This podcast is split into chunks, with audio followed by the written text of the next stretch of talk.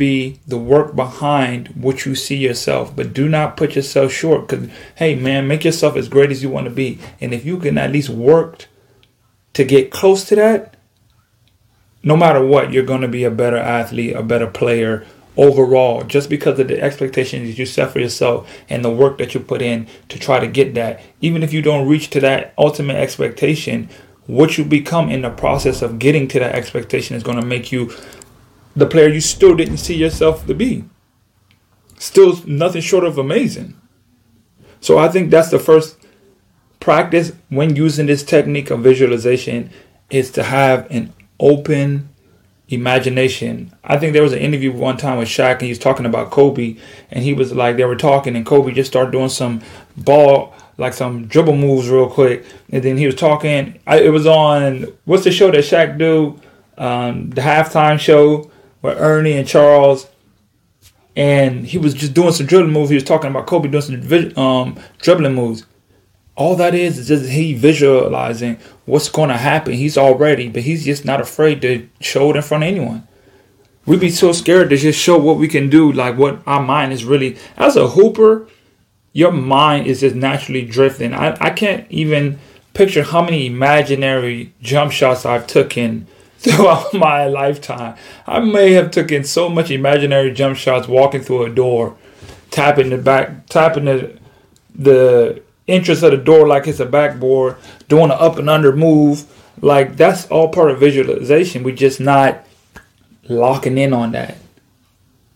You ever did a move on the door and then get in the gym and then try to do the same move?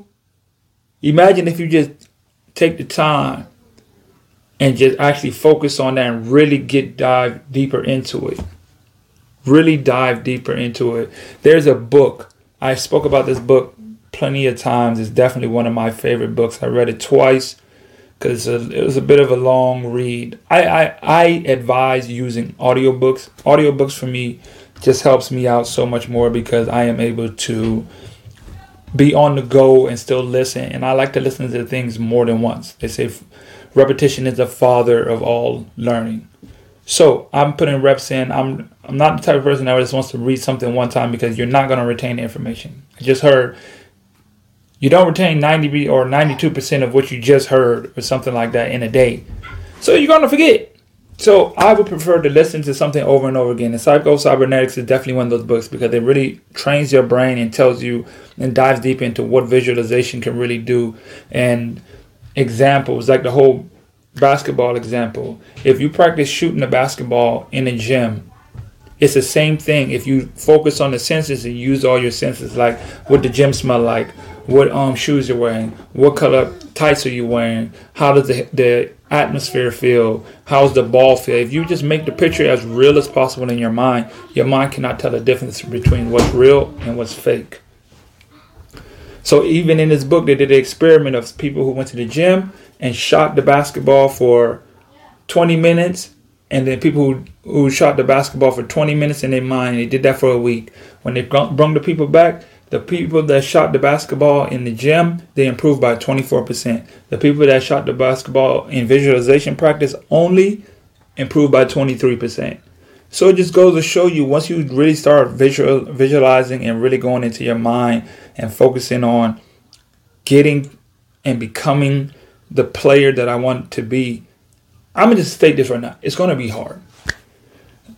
The hardest thing for most people to do is think. It's really hard to think.